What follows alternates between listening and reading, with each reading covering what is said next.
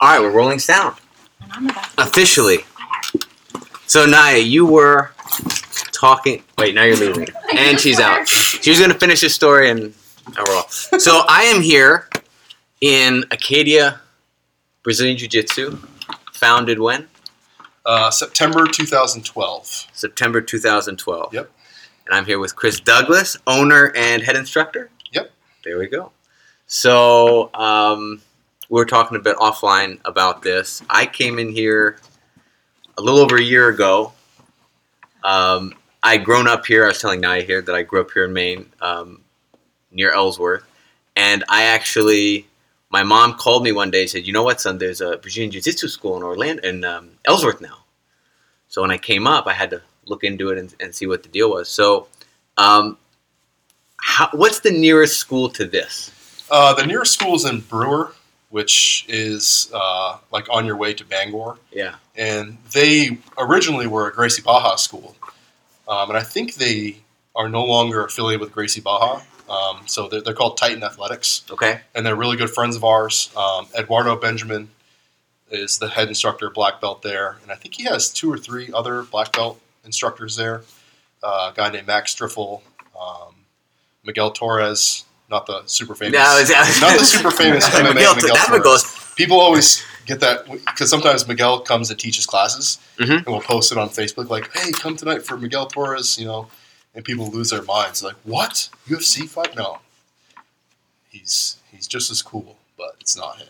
That's like his middle name in there, like Michael B. Jordan. Yeah, yeah, exactly. Yeah, yeah, yeah. Um, but we've we've been uh, buddies with them since day one. When we first, when Nick, who was my original head instructor, uh, when he opened the gym originally, we like linked up with those guys right away, and uh, you know we've done seminars up there, and they've come down here, and I think Naya went up to her first class last week to train with them, and so we, we have a pretty cool like uh, camaraderie with those guys. That's awesome. Yeah, for sure.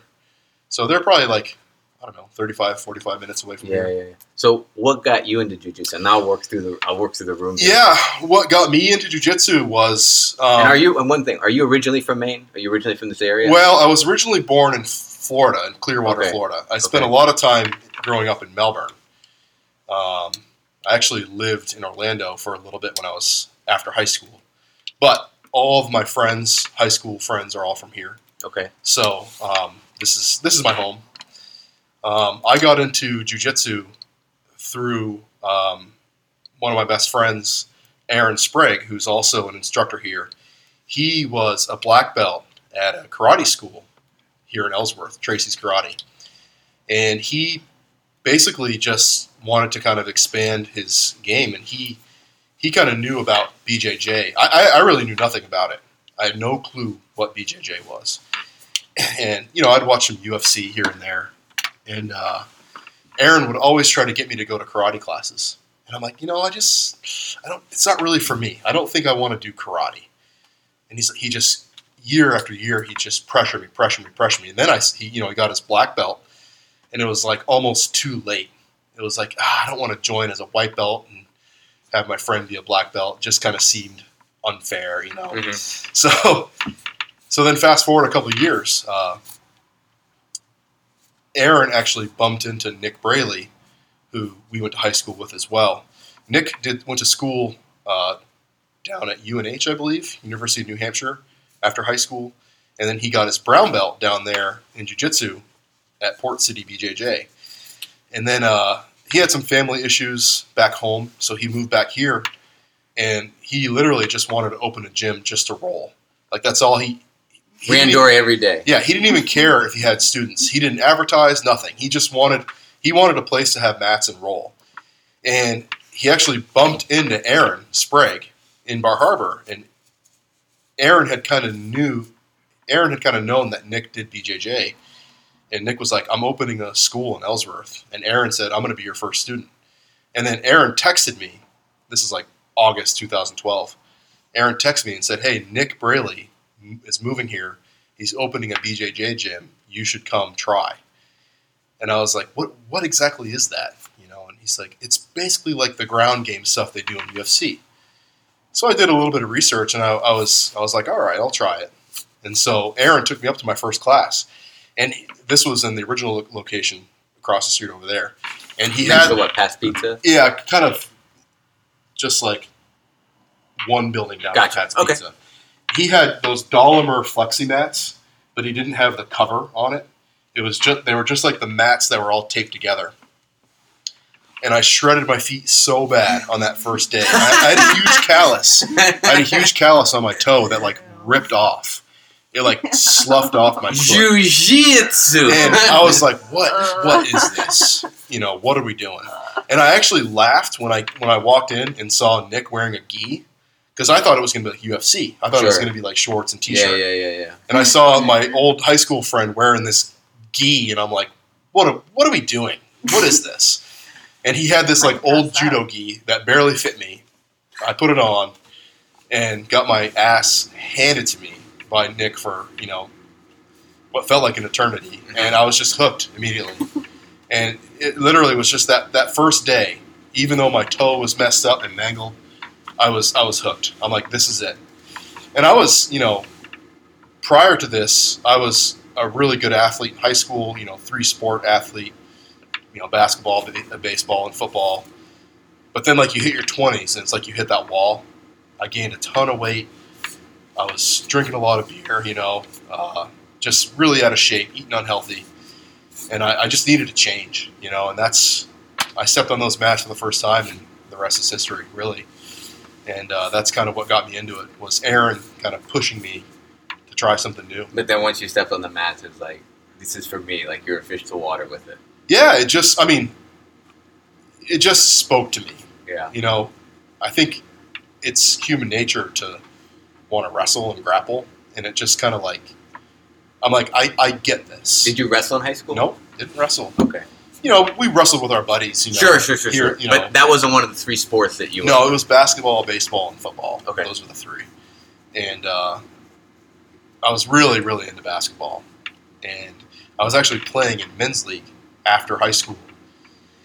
And the last year that I played, I was so pissed off because we lost. I like kicked a ball and it like hit somebody in the head. Because I'm like, that's it. I'm just done. I'm done playing men's league because it wasn't fun anymore Yeah. you know and then i step on the mat with these my friends and it's like i don't know it just there was it just clicked and it's been a pleasure ever ever since you know That's it's awesome, been man. yeah So, at what point did you get an opportunity to become an instructor? so i think i taught my first class believe it or not i was probably a two stripe white belt. When nick just called it he, he called me he's like hey man i'm sick.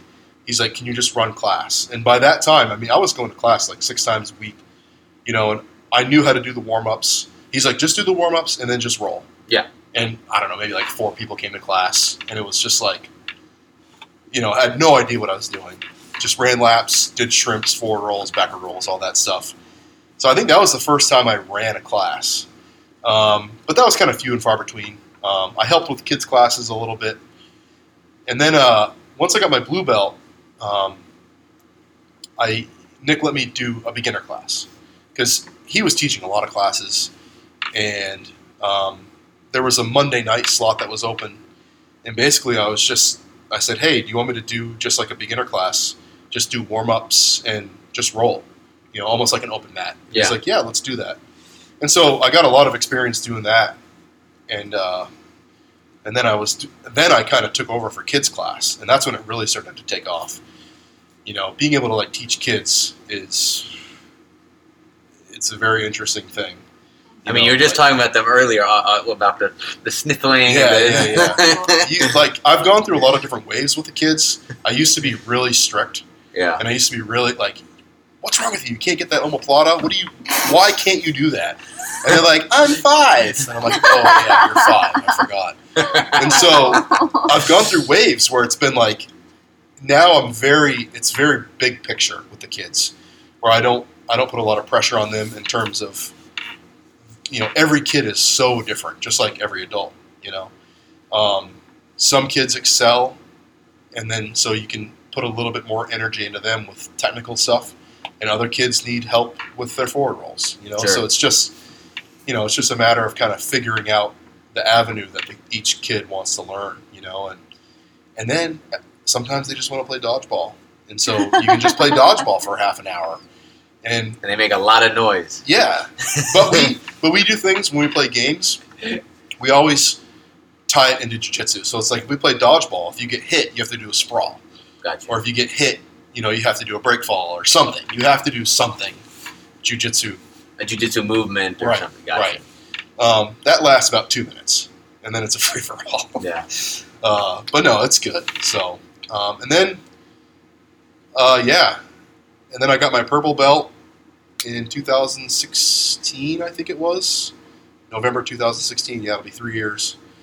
And then I took over as the owner. No, was it 2015? Forget. I think it was November 2016. That's right. Yeah, that's when I got my purple belt. And then I took over as the owner July 2017. So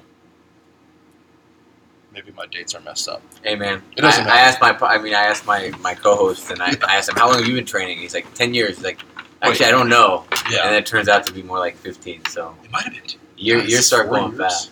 Anyway, uh, so yeah, I took over as the owner, and then uh, Nick Nick was kind of going back and forth between Port City, and he was training down at uh, Unity Jiu Jitsu in New York, and then uh, he got a really good job down in Portsmouth, New Hampshire, and uh, oh no, In Jiu Jitsu or outside jujitsu? Uh, Nashua, excuse me. Um, he uh, kind of he's, he's a personal trainer by trade, okay. so he it kind of is tied into it, but not not really. Um, so he trains down at Triumph BJJ in Nashua, and he got his black belt from John Fain, I believe it was. Cool. And uh, yeah, so he, he actually just came up a couple months ago and did a class here, and so that That's was- awesome. Yep. So I stay in touch with Nick, you know, on a weekly basis. You know, we'll text each other back and forth. Yeah, yeah, yeah, for So, sure. But Well, uh, these guys have been super quiet. I feel Yeah. like you guys are like sitting here like really polite, good little students. Uh, because This is Chris amazing. is a good storyteller. Well, that's that's the idea. Everyone's got a story. You are telling us, Naya, that is how long you've been training now? like two months. Two months. Yeah. A two month white belt. Yeah, I'm the kid that needed help with the forward. when you said that, I was like, Yeah. "Oh, that's me." Chris literally sat me down and explained how to do a somersault for like ten minutes. well, that's part of it. Yeah, that's yeah. I've been here for two months. And how do you like it? I love it. I get killed every single day, but I love it. Yeah, I keep coming back. that's So, the idea. You got the you got the itch. yeah. It's weird. It's a weird. Uh, at least for me, it was, it was. I was telling him like by the time I came up here, I think I was a two stripe white belt, and I was already super addicted to it. You know, and just trying Oh, to yeah. as much as I can. I mean, I was at I was at work today, and I I got out of work an hour and twenty minutes late, and I got out of work at the time when class started, and I was in Bangor, and I all I could think about was was getting to the gym. Literally, all I could think about was like, how am I gonna drive like a maniac? Are you at your desk trying like practicing Ezekiel grips or something yet? Like in that part where you're like, hmm, how do I do? No, but I do have a journal. Where Very I write, good. Where I write everything. I have, I have a BJJ class. journal every day. I write I- what I did. Yeah, I do that when I'm on the phone with my clients. That's awesome. And what do you do? Yeah. If you don't mind me asking. I'm a child protective services caseworker. oh, right on. yeah. Now, are you full time jujitsu or do you, you are full time jujitsu? Yep. Awesome. Living the dream. That yeah, so yeah. fun. I do a little bit of part time. I uh, I used to do tree service work, Mhm. so I was working full time doing tree service work while running this, and then I last November is when I started doing full time here. Right on. but I'll still do like Saturdays with them. Yeah, yeah, yeah. yeah. So you know, I keep my foot in the door there okay, in case things go poorly Just in here. case.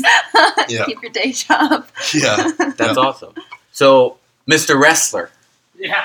the wrestler of the group, um, how long have you been training jujitsu? Um. So yeah, I started. Um. I've been a little off and on. Um. I'm in the National Guard, so I've been off training. Uh, Okay. I went to basic, but I guess I started last summer, and I picked up again. Um. So I guess a total of like five, five months. Five months. Something And like how did you how did you first hear about jujitsu? Um, I knew Nick actually um, when he started the gym. Um, I knew it was around because he worked out at like the local CrossFit gym Yeah. in the area, and I met him there. Was that and, uh, was that down east Is that the Down East one? Yeah, Acadia, CrossFit. Yeah, okay. Acadia, CrossFit. Acadia. Yeah. Yep. Yeah, and he, he worked out there, and um, I I knew I was going to do it as soon as high school wrestling ended. That Mm-hmm. was kind of my plan, you know, because I just miss it. You know, you need The that. grappling. yeah, I need that. You know, expend expend some energy at the end of the day. Now, are you are you? I, I mean, this is a gi class. Do you have a preference between gi and no yeah, gi? I know I like nogi. You like no gi. Yeah. What about you? Do you have a preference, Nye? I I like each of them for different things. So I like the gi because it feels easier because Yeah. there, I have things that I can hold on to, and it it's physically feels easier. Like that small amount of padding between me and and that person literally feels like I'm getting less impact when they're crushing me. So from a, from from like almost like a protect, not like a not like Yeah. a hygienic thing like you is. no, I, I don't care about that. It, but it it feels like it lessens the impact just a little bit. Like I come home with less bruises after a gi class than, uh, than after a no gi class. But I like.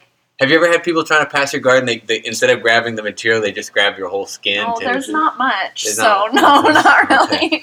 But they. Uh, but I. But I like nogi because it feels more realistic, like for what I I would need to do in the real world, kind of, and I feel like it's more life skill So are you like okay? So for you guys, uh, well, actually, before I ask that, what do you find? Is it more gi or no gi right now? Uh, I love them. I love them both equally. Um, I do more gi, um, but yeah, I, I, I like them both equally, and kind of for the same reasons.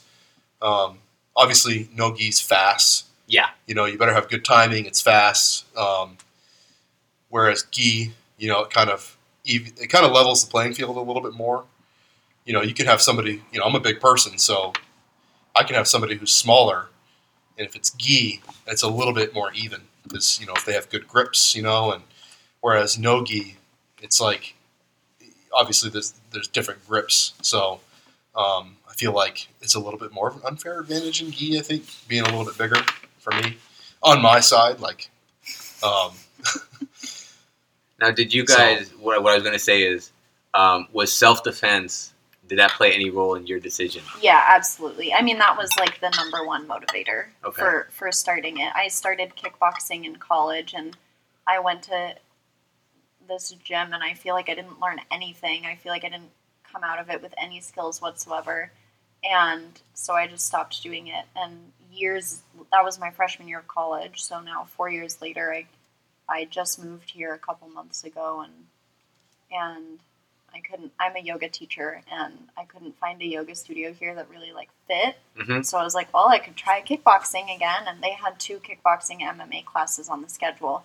So I initially signed up and said I'm only going to those. Like, there's no way in hell I'm I'm doing a sport where a bunch of men get to like climb on top of me and, and try to kill me.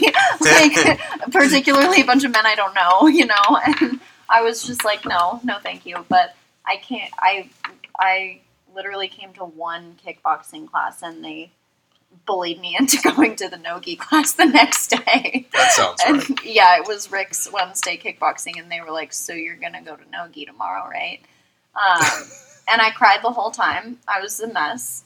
So you had some anxiety with the whole. Oh yeah, I I literally. I mean, I think you were there, right? You remember? I was Yeah. I was a wreck.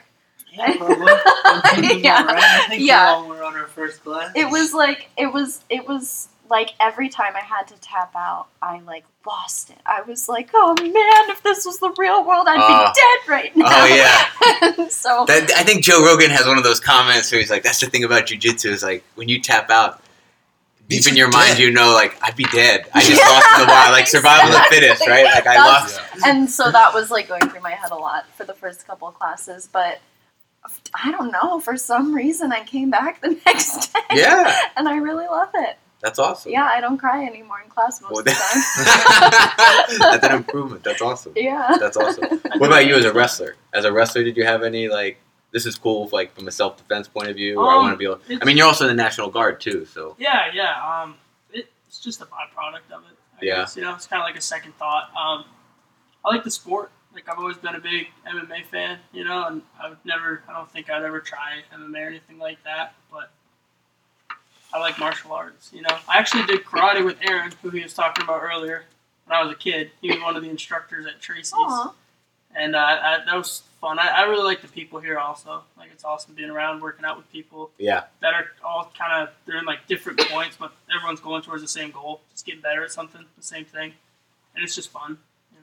You know. Yeah. Did you um did you have any like wrestling habits or like is it weird to Oh, be on your still- back? Yeah.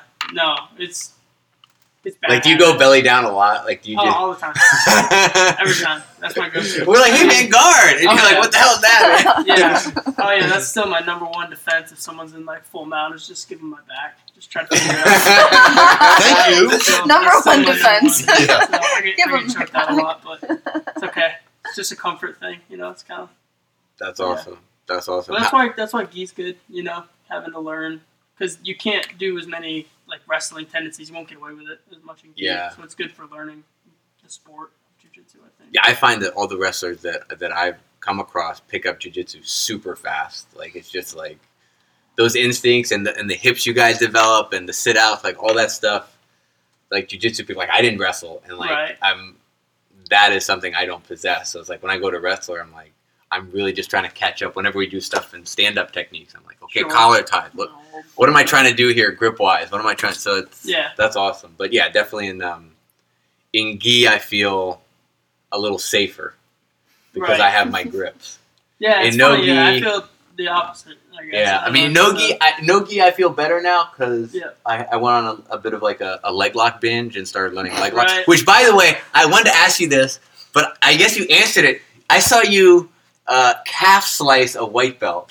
Yeah. I was like, well, I guess that's what the policy. So, what's your policy on leg locks and stuff?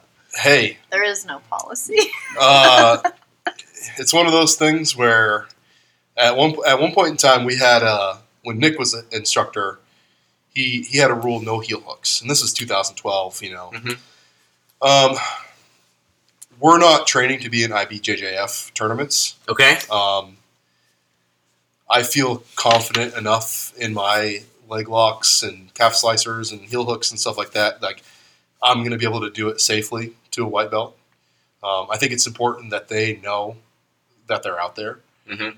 and that they also know like how how to do it. Like you know, you can drill stuff forever, but like until you see it in a roll and have somebody who knows how to do it safely to you, like I wouldn't want Andrew, who's the wrestler, by the way, you know, me doing that to him is kind of setting a precedence. If he ever gets in that position, he's not going to just crank it 100 miles an hour. He's going to be like, how did Chris do this? Oh, he did it nice and slow and in control.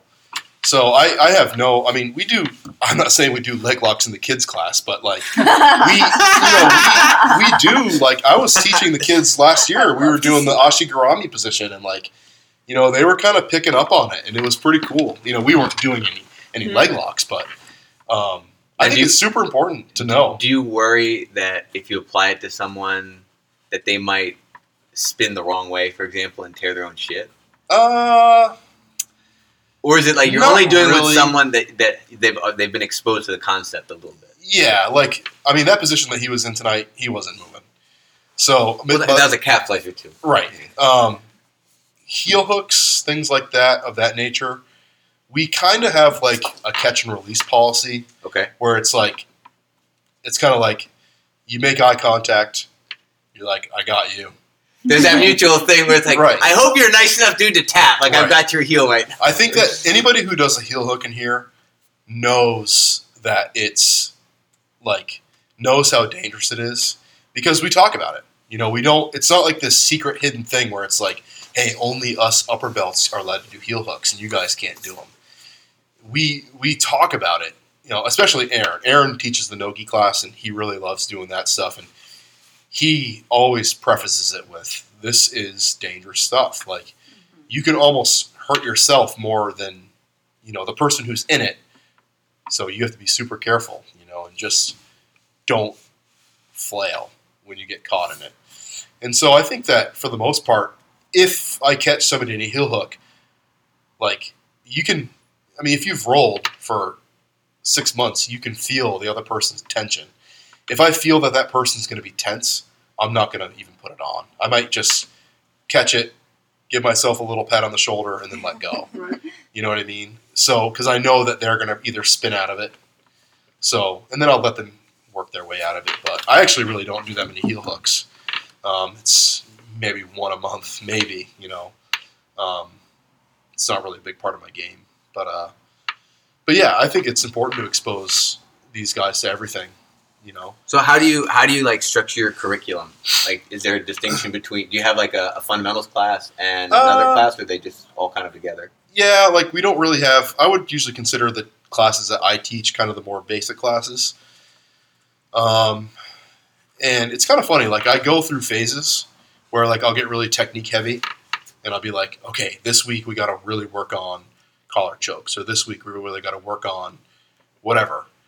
and then I'll get real concept heavy. Like recently, I've been real concept heavy with like escapes, and we've been doing some just escape drills and uh, sweep drills, and I really feel like the students sometimes they're they're their own best teacher half the time. Like if you can give them a set of parameters and say, I want you to to put yourself in this position and then figure out a sweep based on these two or three guidelines. Because that's really what rolling is, you know, in, in my opinion. I've been shown, I mean, I've been to dozens of seminars, been taught thousands of techniques, but really what it comes down to is, in my humble opinion, is like an outline of concepts. Because what works for me isn't going to work for Naya. Yeah. You know, so what works for me isn't going to work for Justin, and vice versa. So if I say, hey, you two, you go to mount and you have to do a sweep, I don't care what it is, just figure out a sweep. That way, when they roll, you know, they they kind of have that in their mindset.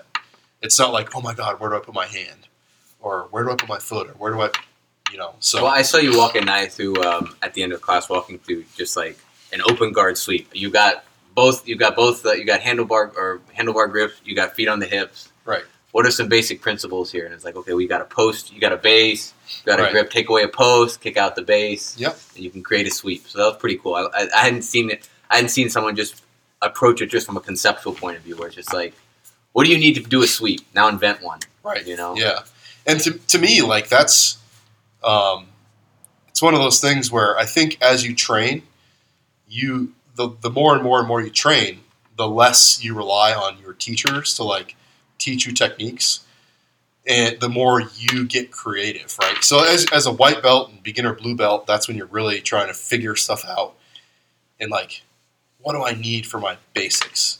And then as you start to get deeper into your purple belt, and then as you go beyond that, I believe that's when it becomes your art. And like, you could have somebody just show you a technique, you know, and this is how you do it. But are you ever going to be put in that exact position when you roll?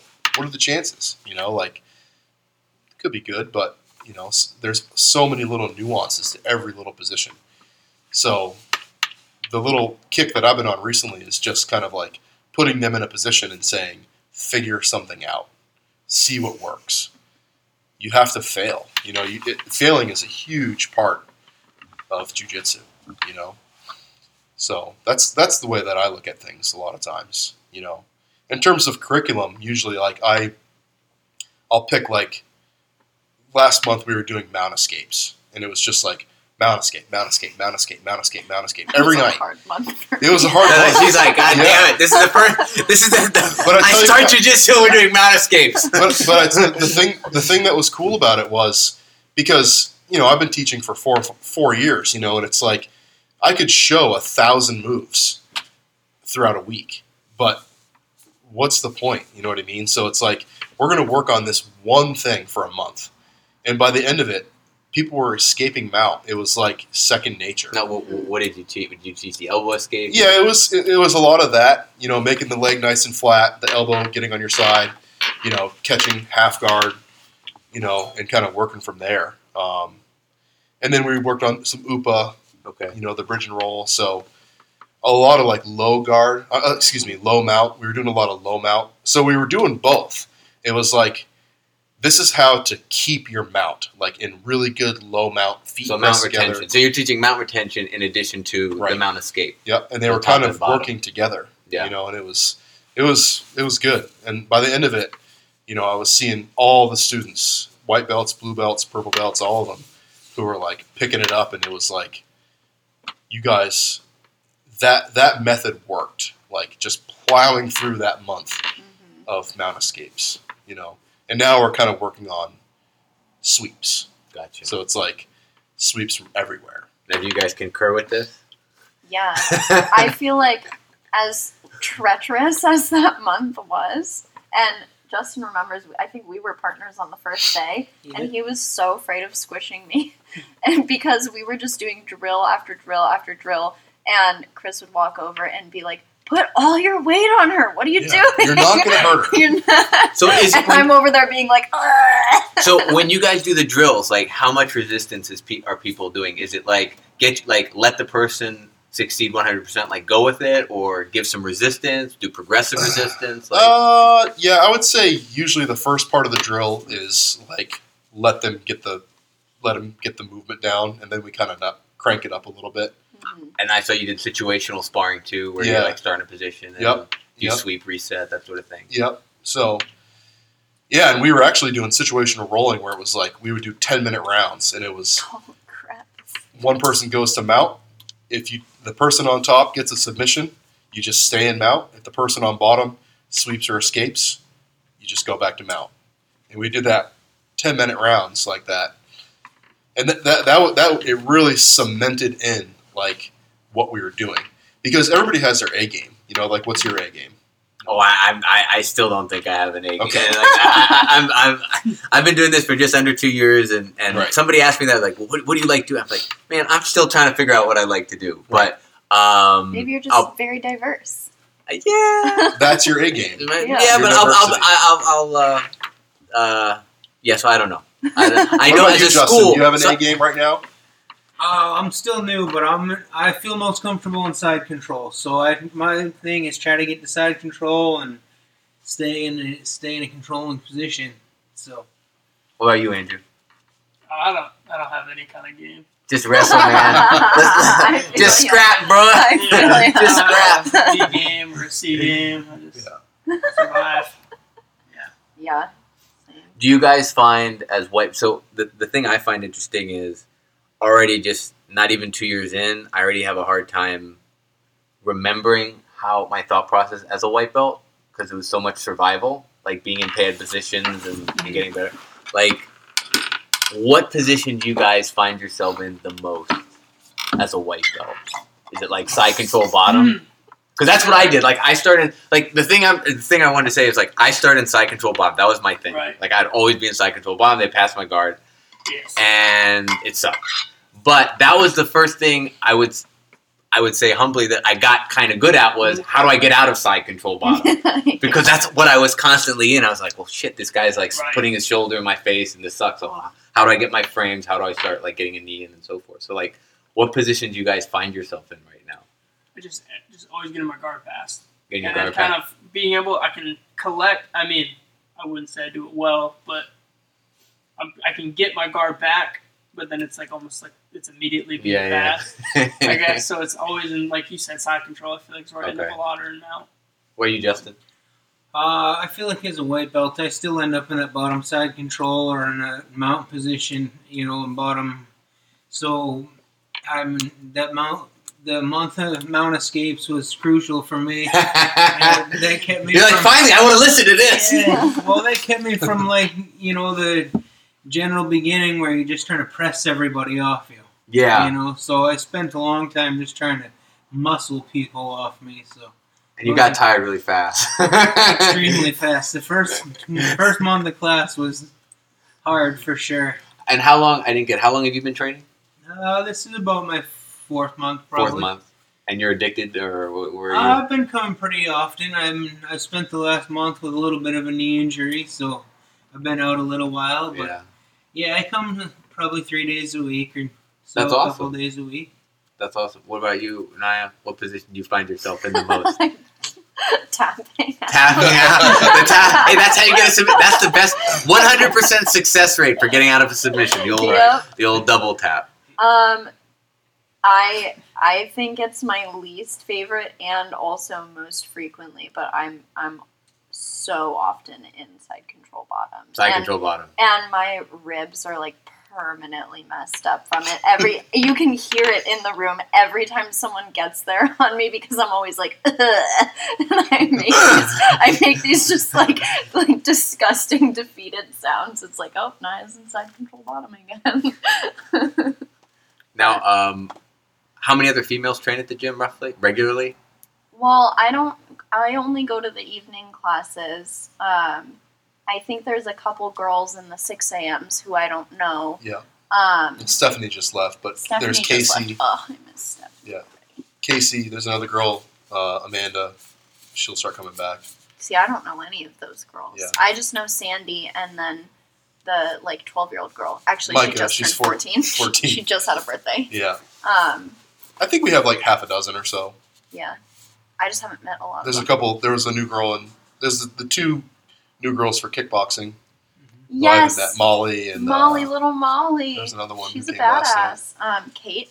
Yes. Yes. Yep. So Um, yeah, I I do feel like that month was really effective for me though because The Mount Escape month. yes, because I find myself like in a bottom position so frequently, and even if it's not, even if they're not in mount, just like kind of having a general like a conceptual idea of what of like how to protect myself or how to get out from a bottom position, um, was was really helpful for me. And and you said it to me like at the very beginning. You said you know at some point someone like in a couple months from now someone newer than you is going to walk in and Oh, you're yeah. going to notice it Yeah. and and i had a moment or two like that um and it definitely like fluffed my ego a little bit i was It's like scary, oh right? like, Like, i'm can- not like wow i i actually have learned a couple things Yeah, but it's scary. Like you can rip their like you're like God. I can rip their arm off if I want. well i don't know about that Well, no, I mean, I mean, no, but seriously, like you, you, like if you go with someone,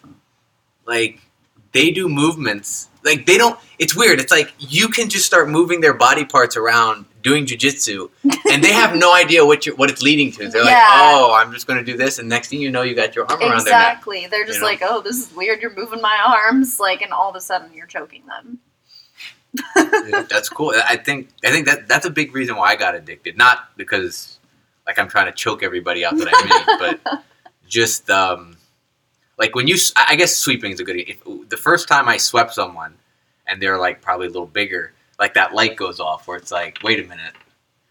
There's something more here. Like this isn't just you know I'm not arm wrestling the guy here, right? Like I'm actually like doing something. Yes. So I actually wrote a couple questions. We don't have to go through these. Like we can go through these fast or slow, whatever you want. That I was thinking of. We covered some of them, um, but I'm just kind of curious about this kind of stuff. So the first is belt promotions. How do you guys like? That's probably coming up for you guys. It's coming up for us in December 9th. It's etched in my mind down in Orlando. But like, how do you guys? Yeah, so I think it's important to say that because I don't think we said it before, but my we're officially affiliated with Mass BJJ Arlington. Uh, they're a really big school down on the outs- outskirts of Boston, and so our head instructor is Mike Pellegrino. He's a third degree black belt under Roberto Maia from the Boston BJJ family, and so uh, Mike actually he's the one that promotes. Um, I'm a fourth degree or fourth stripe purple belt, so I got all my stripes from him. Um, I got my purple belt from Nick, but I've gotten all of my promotions since uh, from Mike. Okay, And um, so I am allowed to promote up to a four stripe white belt gotcha. until I'm a brown belt, and then I think I can do blue belt. Okay, Um, and stripe up blue belt. I believe so. Okay, Yeah, I believe so. Um, so ever since we became affiliated with Mike, um, he's done all of like the blue belt promotions, and he comes up like two or three times a year. Uh, he doesn't have like a set, um, and I think at their school they don't have like a set thing where it's like quarterly promotions. It's kind of just like a feel because they have people start at so many different times, and it's just like they have a lot of people who compete. They have a lot of people who don't compete. So um, so they don't have like set dates where they do promotions. No, Nope. So there's Um, no like. So uh, for example, as, as just an example, like at my, at my school, um, we have promotion ceremony twice a year. We have summer promotions and winter promotions. Right. And people get striped up outside of that, Gotcha. but belt promotions outside of there will be the occasional surprise one. right. Typically, maybe if someone might be leaving and they're maybe a month away from actual promotions, they'll get promoted before they move out of town, something Right. like that.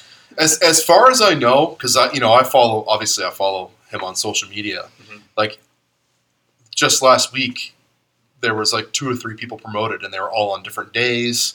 Um, you know, but it wasn't like one big day where ten people got promoted. Um, I think you know he maybe keeps it around the same time, but no, it's not like I think Gracie Barra does that too. I think they do a summer and a winter, I believe Okay. um, you know, different from stripes. I think I think they can get striped up, kind of like what you were saying. But belts they do, because their their head person is Carlos Torina. Mhm. So he's, he comes up like two or three times a year to do big promotions. But for Mike, um, no, I think it's just I think it's just a feel for him, and it's just you know he's been training for 20, 25 years, you know, and um, when he comes up, they're actually coming up this Saturday to do a seminar, and I'm sure there'll be some promotions here and there, um, but it's not like we're not all chomping at the bit, going like, "Yes, finally, you know, Yeah, I'm going to yeah, get yeah. my brown belt." Like Gotcha. he, I have no idea. He he he texts, you know, we text back and forth, and he said, he you know, he's like, "Listen, you're close to your brown belt. These are the things I want you to work on. Next time I see you, you know, we'll talk more about it." And he wants me to go down because being the, the top person here, besides Aaron, my Aaron and myself are both four stripe purple belts. Like I don't have a brown belt or a black belt here to push me every single day. You know, it's like these guys push me hard. You know, the white belts and the blue belts. You know, they, they push me hard, but it's not it's not the same as like a high level black belt pushing you. Mhm. It's just not. And so he wants me to go down there and train with his guys and like kind of really see where I'm at. And I think that's kind of what he wants to do with like people who have four stripes. Like as you get into the higher belts, you know, the purples and the browns. And go visit, go visit his academy. Right. Yeah. Because I was thinking, like, is he going to come up here and you're like, hey man, roll with this guy, roll with this guy, roll with this gal. yeah. This is what I think. Tell me what you think, kind Right. of thing. You know. Yep. Yeah. I actually went down there in April last year, uh, this spring, and uh, got some really good rolls in. He's got some tough, tough, tough guys down there, and uh, you know, so he wants me to do that again. I think in December after the seminar, and uh, you know, just kind of get a feel, or who knows. You know, he might surprise me with a brown belt. I don't know. Probably not, though. Well, that that would be Exciting, I hope not. I don't. I don't want my brown belt. Not yet. Why do you not Why? want your bro? You don't feel you. you I just, just feel like it's, you know, it's just one of those things. It's like, I feel like I'm just getting into my purple, you know, even though I've had it for three years. It's like, I don't know. It's kind of weird. It's a weird feeling, you know, interesting. you know. I, my my uh, I uh, so in the last episode, my uh, my partner in crime, Chris, like he's the most like he's been training 15 years. I think he's a four stripe brown belt, and he's the most like self-deprecating guy. like he's like, oh, white belts tap me out, man. Like I, I can maybe teach this stuff, but I can't. I'm like, dude. I, I asked him like, you could defend yourself in this. She's like, really? Could I? Like, I don't. I'm like, dude, you're you've been training for 15 years. You'll be fine but I think it's interesting. It's like that always. I think I think we're always like super hard on ourselves, Yeah, or at least not hard, but we have very high standards. right. And everyone else could say, "Man, this guy's like more than deserving of Right, whatever, right, like going right, to blue or going to purple, or going to brown, etc." But it's like, man, you you just.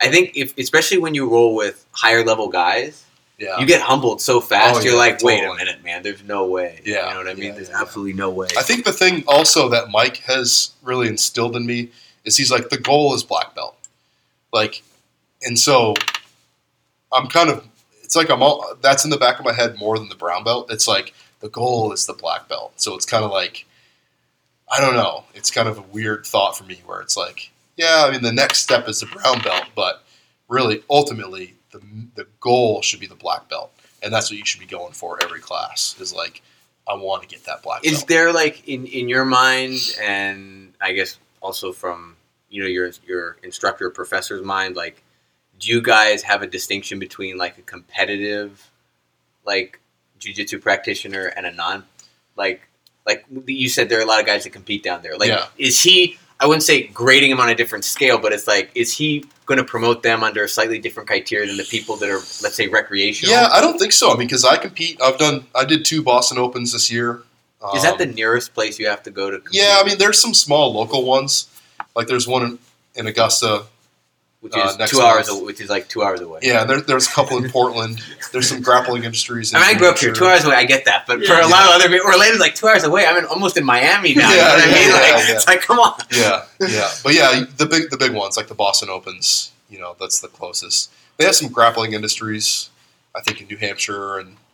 Is, have other you heard of like Naga or Newbury? I've Do never they, done a Naga one. No. Do they exist in the Northeast? Yeah. Like, Oh yeah. okay, I okay. think they do one in. I think they do one in Massachusetts.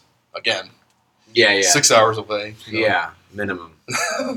But Yeah. uh, but yeah, I mean, I, I compete. Sandy competes. Um, Aaron's done some competitions. Um, but yeah, no, it's not like down there where it's like, hey, it's just a a train ride to, you know, UMass. Sure. Just compete for the weekend. You know. Well, and I also saw on your Instagram, um, KDBJJ, right Yep. on Instagram, um, that a couple guys. I don't know if they train here full time or they just came through, but had some MMA fights up in Bangor. Yep. And did okay. So how how like what's the MMA scene for you guys? Like, So- how, are there people here that train as part of their MMA curriculums? Yeah, so basically that for us, the, the kickboxing and the MMA is just a supplement to jiu-jitsu. Like it's not we're not trying to be a feeder for like the MMA circuit in the area. Like your like- main, like your main, like the majority of your students are are be, are jujitsu. Right. Okay. Yep, exactly. If you want to do MMA and if you want to like be in a fight, um, my coaches will kind of help help you with that. Yeah. Me personally, I don't have. I teach twelve classes a week. I don't have the time and energy to like put into an MMA fighter. Um, if you want to come to jiu-jitsu, I'm going to treat you just like a normal student. Um, so that's why my two MMA coaches, I kind of let them deal with that little, that aspect of it, and uh, it was great. We had two fighters at a at a fight in Orono. Um, one fighter did really well, and the other fighter lost, but it was a really good experience for him. And uh, I think he's going to fight again. He didn't get too banged up. Uh, he broke his nose. Oh, that's and, fine. uh, that's superficial. Yeah, but adds character to the face, man. the kid that he was going against um, had a lot more experience. Yeah.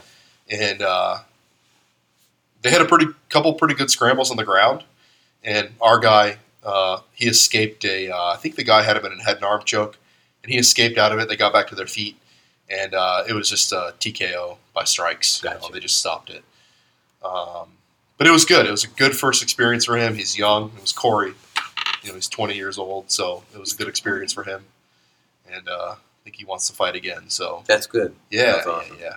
But mostly for you guys, it's jujitsu here. Yeah, exactly. You know, we're just a laid back jiu-jitsu school. You know, we work hard, and uh, you know, we put a lot of energy and effort into our classes, and you know, the kids program and stuff. And you know, but that's our main focus for Yeah. sure.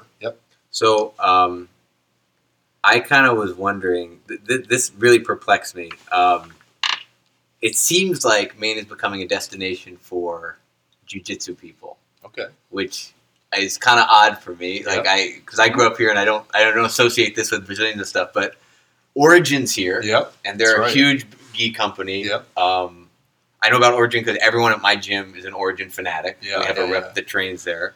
Um, they have a camp that brings in Yeah. Mackenzie Dern, Jocko, all the big guys. Um, BJJ Globetrotters, which we talked about Yep. earlier, they have a camp. Yep. And those are just the two, like those are two big ones that I can just think of off the top of my head. Yeah. Why do you, like what what what brought people up here and and like have you like have you had any talk with the Origin people and and that sort of thing? Like what's what? Yeah. When we first opened, for some reason I missed that class, but um, Pete Roberts, the owner of Origin, actually came and trained at our gym. No kidding. and it was like I didn't really know what it was at the time because I was brand new. But like in retrospect, I'm like, how? Why did I miss that class? How is that possible? You know, like I was coming to like six classes a week. It was like one class. okay, so I you're missed. already like you were already like into the training. You Yeah. weren't you weren't like okay. Yeah, I was probably a one or two stripe white belt. Gotcha. You know, but it was like I found out later. You know, I'm like, wait a second, who was here? Pete Roberts, and then I'm like, oh my god, how did I miss that class? You know, but uh, I don't know. It just seems like, I mean, if it wasn't for Nick originally coming here to this area, then I don't think there'd be another. You know, nobody else would have. There's not another school like a block away. Yeah, yeah, you know what sure. I mean? I have had a couple of people. I had a guy call me a couple of years ago who said he might be moving to the area, and he was a black belt, and he was just kind of feeling out the jujitsu in this area, and he kind of was like, "Well, you know," he's like, "I don't know, I might just open up my own school in Ellsworth," and uh, it kind of gave me like a heart, att- you know, a brief heart attack. I'm like, "Oh my god, a black belt," you know, and um, but I think I'm confident enough in like kind of our program and being affiliated with Mike. Mhm. You know, people come in here; it's professional looking. You know, we have our Mike Pellegrino poster, nice and framed. You know, it's not it's not just a club. You know, it's Yeah. it's a school. You know, and we have these nice folders that I give to all the new students. You know, and all that stuff with all the information. And it's like that's the one thing that Mike has done for me is he's like, you got to be professional. You, you you can't just be a club.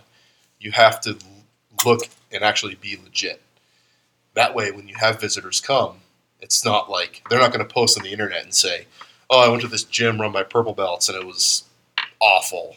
You know, we have people come here who are high level, black belts and brown belts, who, you know, they they say good things. You know, they say, "Hey, you guys had a good class," and they give us a good review on Facebook and Instagram and whatever. And you know, that's that's what it's all about, I think. Um, but in terms of like why jiu-jitsu's getting crazy in Maine, I think it's just spreading everywhere, isn't it? You know, Yeah. it's just it's a beautiful place. You know, those guys do those.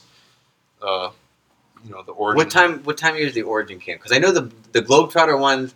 They come like in the late spring, which is which is really the start of bug season. It's kind of rainy. I'm like, "Mm, I don't know if this is like showing off Maine at its best point, you know. But What is it? Is it called the immersion camp? The Yeah. Globetrotter? Oh, not the no, the origin. the origin, I think, is Immersion immersion. camp? Yeah, I feel like it's in early summer. yeah. Yeah, I feel like they just had it a couple months ago, like maybe a month or so ago. yeah. They have it on like a lake. It's like this camp area on think like it's super in pretty. Strong, Maine. What's that? I think it's in Strong. The town Okay. of Strong. Okay, Yeah, it's like a legit like summer camp. Yeah. I know, but it's like you look at the names of people. It's like I, you know, for, again, Yeah, for yeah, me yeah. growing up in Maine, rural Maine, I'm like, damn, look at all these Mackenzie Dern's here, Jocko's showing up. Like, Yeah. what the heck's going on? I don't know. It's wild. Have you been to any of those camps? No, I haven't. I haven't. It's hard to get away from here, you know. So um, I'd like to.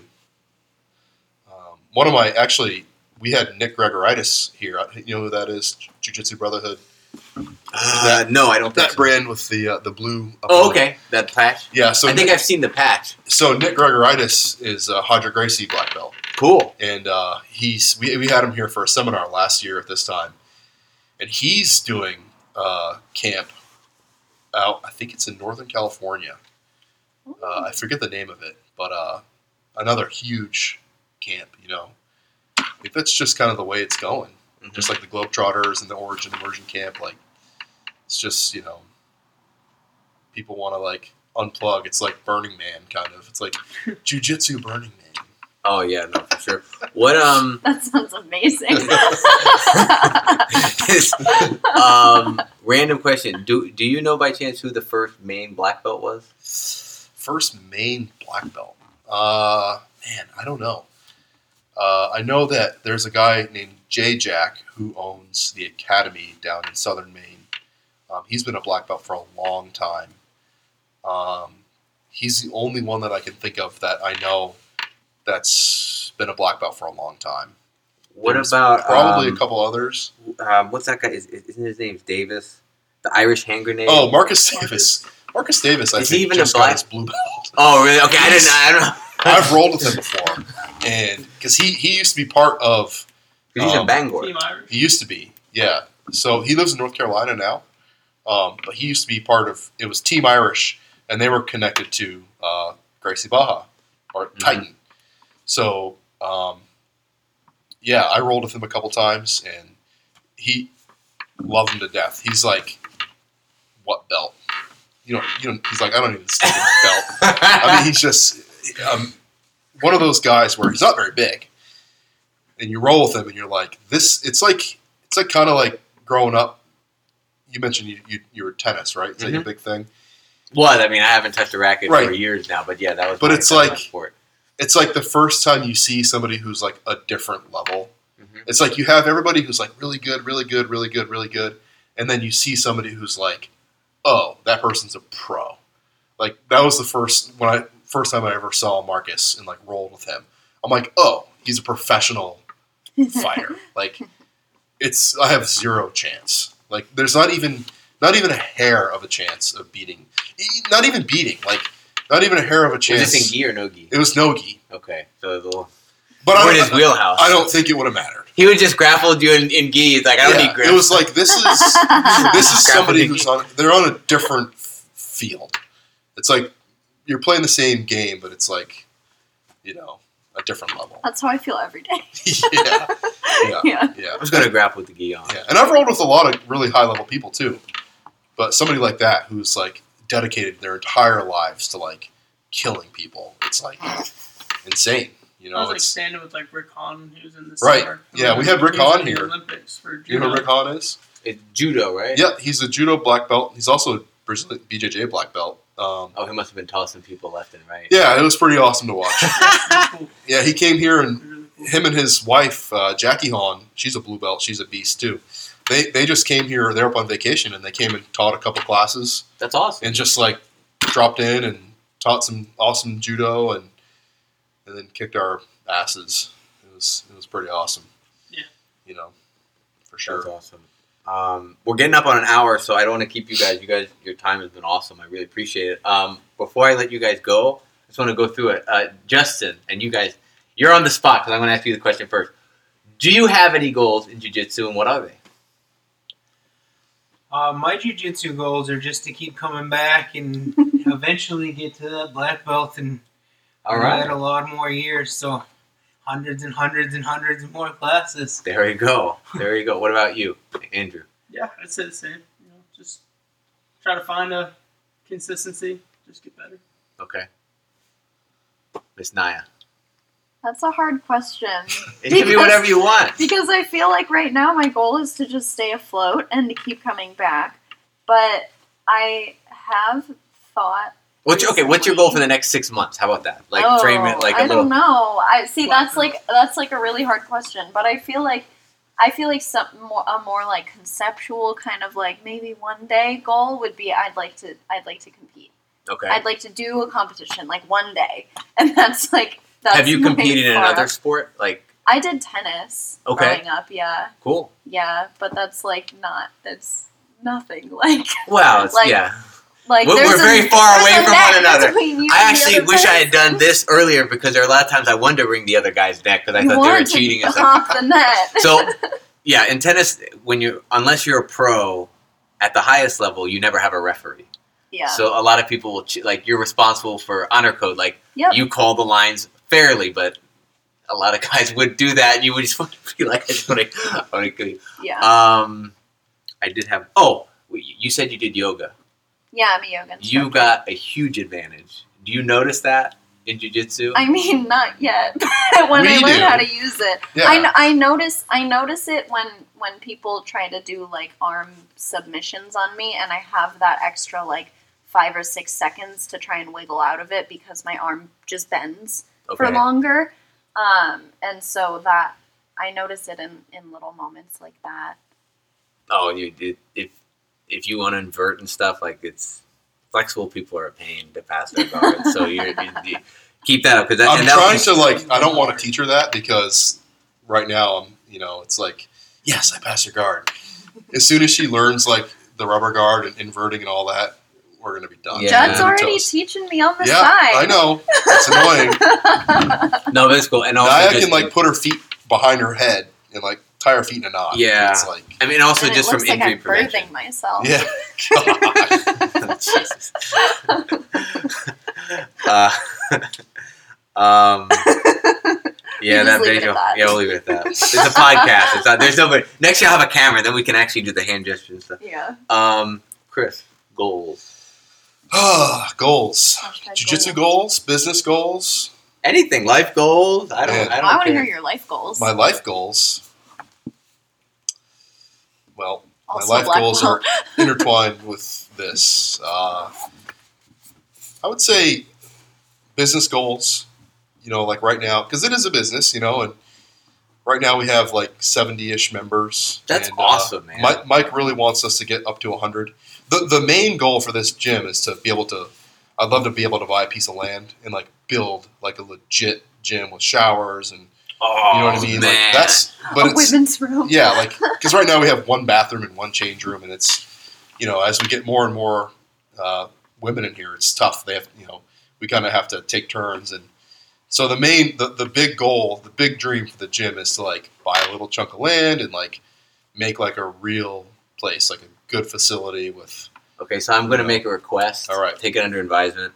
Um, a sauna and a cold plunge, like an ice bath. Right Like, on. Oh man, that would.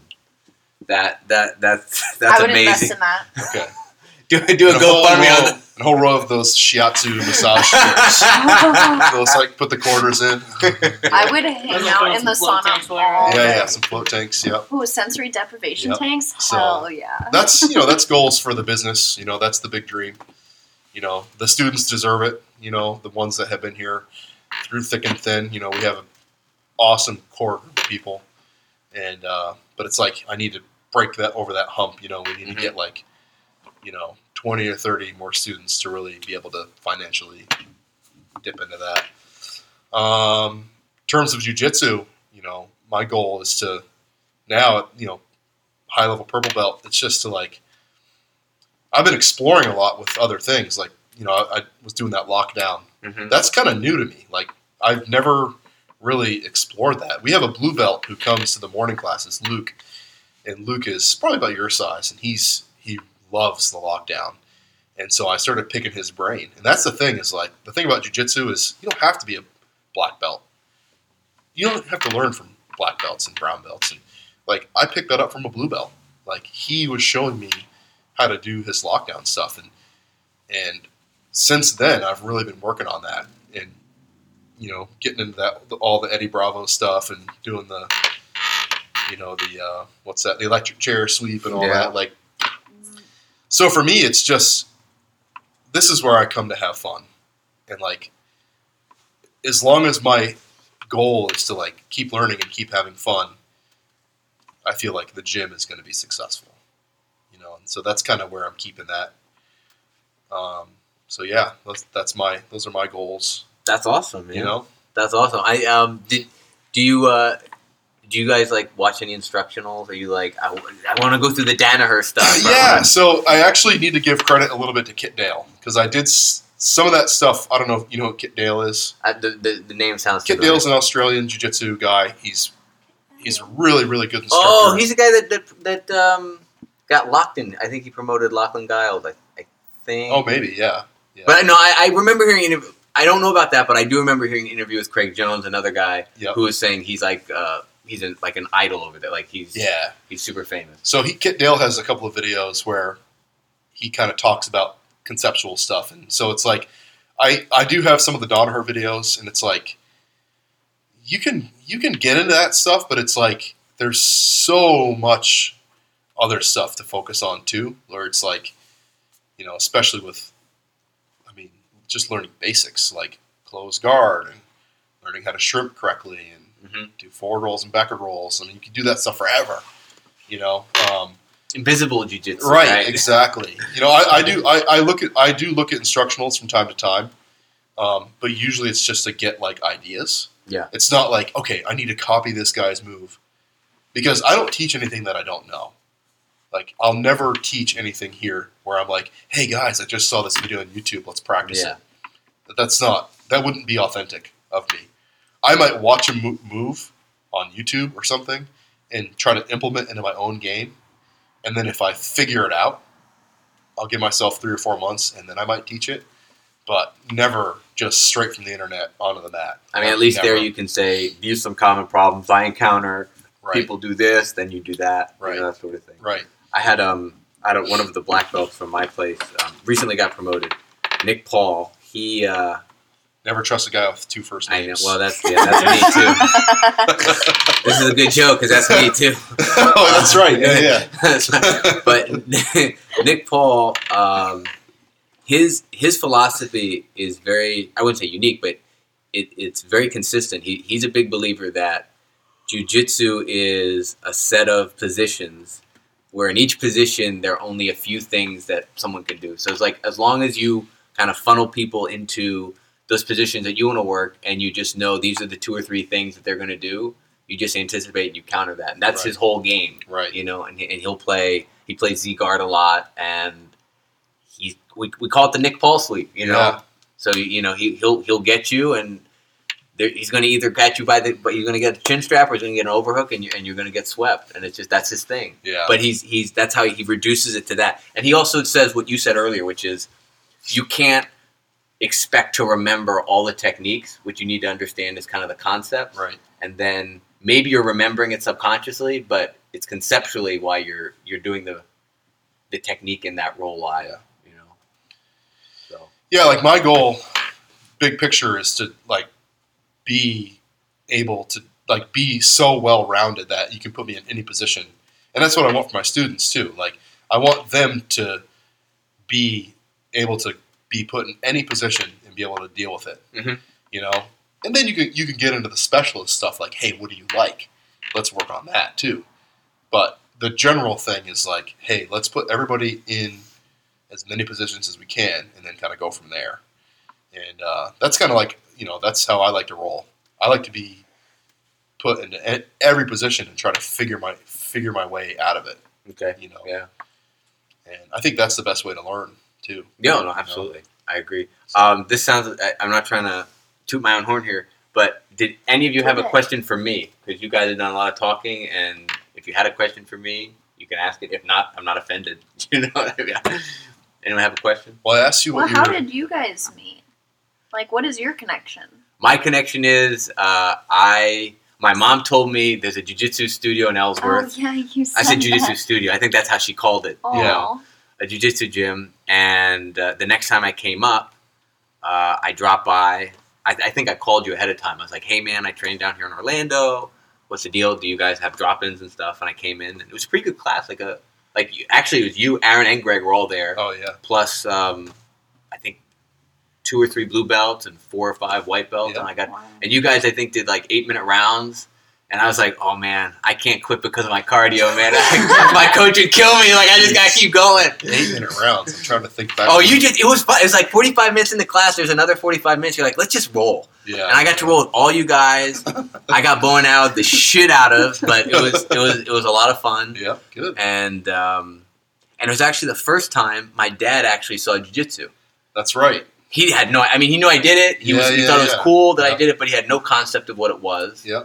Um, and he saw it, and the thing that really, uh, the thing he really liked, he, he couldn't get over just how friendly everyone was. He's Yeah. like, these guys are strangers. To, this is what he didn't say, but this is what he's thinking, right? Right. Like they're a bunch of strangers. My son just showed up, and they're all hugging each other afterwards. You know what I mean? Yeah. It's like, what's going on here? Yeah. you yeah, know. So he he was really blown away and really impressed by that, and Yep. he's been a fan of jujitsu ever since. Oh, awesome. That, even though he has no idea what a Right. what closed guard is, Right, like, you know. Like I was watching the Damian Maia Ben Askren thing live because that was in the morning. Yep. And my dad like was watching, and he was like, "Is this good? Is this ba-? like what? you know what I mean? Like what is this?" He's asleep. Is that good? so he, he figured that part out. yeah. So- so that's how we met. And I was hoping to train two or three times, but I I literally I, I cracked my ribs like two days before I came up. So I'm on the the IR for a couple. Probably I'll probably start in a week. I'll probably get back to to drilling and Yep. stuff. So Uh, have you ever competed? I competed once. I don't have any interest in competing per se because I played tennis my whole life and I got that sort of com- competition bug out of me. Um, I'm highly competitive, but I don't need to compete. Um, I did do it. Uh, so there's an organization. I, they might actually come up to Boston. It's called Tap Cancer Out. Oh yeah. Yeah. So- TCO. Yeah. Yeah, yeah. So they're an awesome. They're an awesome, um, awesome organization. They run great tournaments, and they're actually a little more affordable compared to an IBJJF tournament. You know, Yeah. so I, it was a good cause, and I was a four stripe white belt. So I kind of wanted to give myself my own little blue belt test and say, how do I do against other, you know, people that are strangers that are, you know what I mean, that are going to go hard, that don't know me, I don't know them, and, and how I did in that situation. Um, so that was cool, and I have to say I got, I did get gold in my Nice. in my category, and I got Wow. silver in absolute, so that was cool. Awesome. So it was, uh, but that I might do it again, but it's that's Yeah. kind of where I am with competition. I found that the more and more, the higher ranking, and the more I compete. Like when I first competed, it's like you have nothing to lose. Like my first competition as a white belt, I got double gold as well. And then I, when I first got my blue belt, same thing. I just like breezed through all these people. And then I took a couple years off and I got my purple belt. And I was like, oh, I'll try to compete again. And it was like, holy crap, Yeah, something happened. Like no longer are we in the beginner. well, and there's also a It's big, like- there's also a big difference between like like a, a, you know a local tournament and you doing uh, the Boston Open. Right. You know what I mean? Like there's Oh, a yeah. the, the, it's going to attract more people, Yep. and it's just a bigger just a bigger pond. Yeah, yeah. But it's totally. uh yeah, competing's fun. Actually, I mean, like I kind of wish I could travel around more and drop into more gyms because I think just that is is cool. Not that I'm trying to like like come in and and, and I'm gonna wreck, I'm gonna defend my my gym's honor and wreck all Right. these guys, but just to feel other people and other roles. And I was excited to come back because I was like, you know, I wonder what Chris is gonna think because like I rolled with him as a two stripe, you know, white belt. Now I've got two stripes as a blue belt. Like. What's going to feel different? Yeah, you know what I mean? yeah, yeah. and I'm actually going to recognize more things because I know you took the the one comment I remember from you at the time was, "Hey, you actually didn't you didn't fall right into that lasso sweep." You know what I mean? Like you put me in lasso Oh guard, yeah. and we had actually just practiced lasso guard there. So the first thing we learned is don't you want to pass to them, but they're Yeah, gonna yeah, they're gonna yeah, sweep you, they're gonna bicep slice you, they're gonna do that. Yep. So I just kind of sat there. And you're like, actually, that was pretty good that you, you know what I mean? I was trying to undo the lasso. Now that yeah, it's funny. Now that you're saying that, I, I remember that now. Yeah, so it's like that kind of stuff. I don't do that anymore. You know, I need to get back to the lasso. You killed it. You killed my spirit. Uh-oh. You So- killed my leg lasso spirit. So yeah, it was. Um, so just coming up and being able to roll with you guys, um, especially after an extended period where you haven't seen the person day in right. and day out, Yeah, it's kind of a cool barometer for progress. yeah for know? sure. So, so next time I'll be healed up and I'll come in chomping at the bit. Okay, good. Yeah. Yeah. I have this move where I Oh. go to knee on belly and I grab your lapels and break your ribs. Oh, there you go. We do that in. I'm That's where I'm at. No, we do that in. Um, that's the big thing in uh, around promotions. Is at my school we Do a Shark Tank. Shark Tank. We do. We Shark Tank the, the people up for, for, for their promotion. nice. So, um, and the, the, the one rule is you can't tap to pressure. Like you can tap to submission, but you can't tap to pressure, and Yeah, you can't yeah. tap to, uh, you can't like uh, burn. You can't burn out. Like you can't say I'm tired. Right. You know what I mean? Right. I think I tap to pressure more often than to submissions. well, It takes a lot of time before you get used to the pressure. yeah, the pressure thing. I mean, there are only a few guys at my gym that will really go dick mode with the, Yeah. the neon neon belly, but it um, yeah, it's cool. We do uh, you do 15 minutes, um, rotating at least three at least three people rotate in on you. Actually, no, take that away. It's 15 minutes. Every two and a half minutes, you get a fresh you get a fresh person Nice. if it's if the ratio like last time when I got to be the shark, you know, um, we were actually rotating every minute because there were only a couple guys up for blue belt, Right. you know, and that was fun. Nice. That was fun. So, yeah, jujitsu is fun, man. Ju- Hashtag jujitsu brings the world together. That's right. So, Yeah. Chris, where can people find you guys on the internet? So you can find us at our website, which is acadiabjj.com. Um, pretty simple website. Um, has some pictures up there. And, It does have your schedule though. yep, has a schedule on there and has a way you can sign up for a free class. Um, which I think is Acadia underscore Brazilian underscore Jew underscore Jitsu underscore. I think something like that. You can just search on Instagram and also uh, Facebook. Acadia BJJ on Facebook. I can And, confirm it's Acadia uns- underscore Brazilian underscore Jiu Jitsu, well underscore Jew underscore Jitsu. What what else does it say on there? Uh, we are the. easternmost Brazilian Jiu Jitsu school in the USA. That's right. So if you want to catch the sunrise here, this is where you'll see it first. That's Yep. awesome. So Yep. nobody in Eastport or anything like Nope. that. Not that Wow, I know of. That's awesome. We actually have guys who come from Machias and come from Jonesboro, No kidding. which is like an hour and a half drive Yeah. to come, who are like full time students here. And what about um, your affiliation? Yep. So we are affiliated with Mass BJJ Arlington, Arlington under um, Professor Mike Pellegrino, who's a third degree black belt under Roberto Maia of the Boston BJJ Network. Awesome. Right on. Any other shout outs?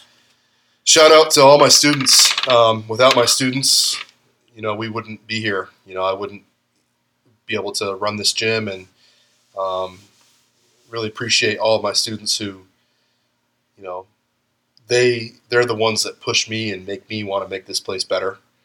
And um, without them, we wouldn't be here. So, shout out to all my students Right on, man. for sure. Well, listen, I appreciate the time. It's been a fun time, dude. Thank you. Likewise, I do feel like a fraud though because we didn't drink. oh, no, that's okay. that's okay. We're going to have sober ones.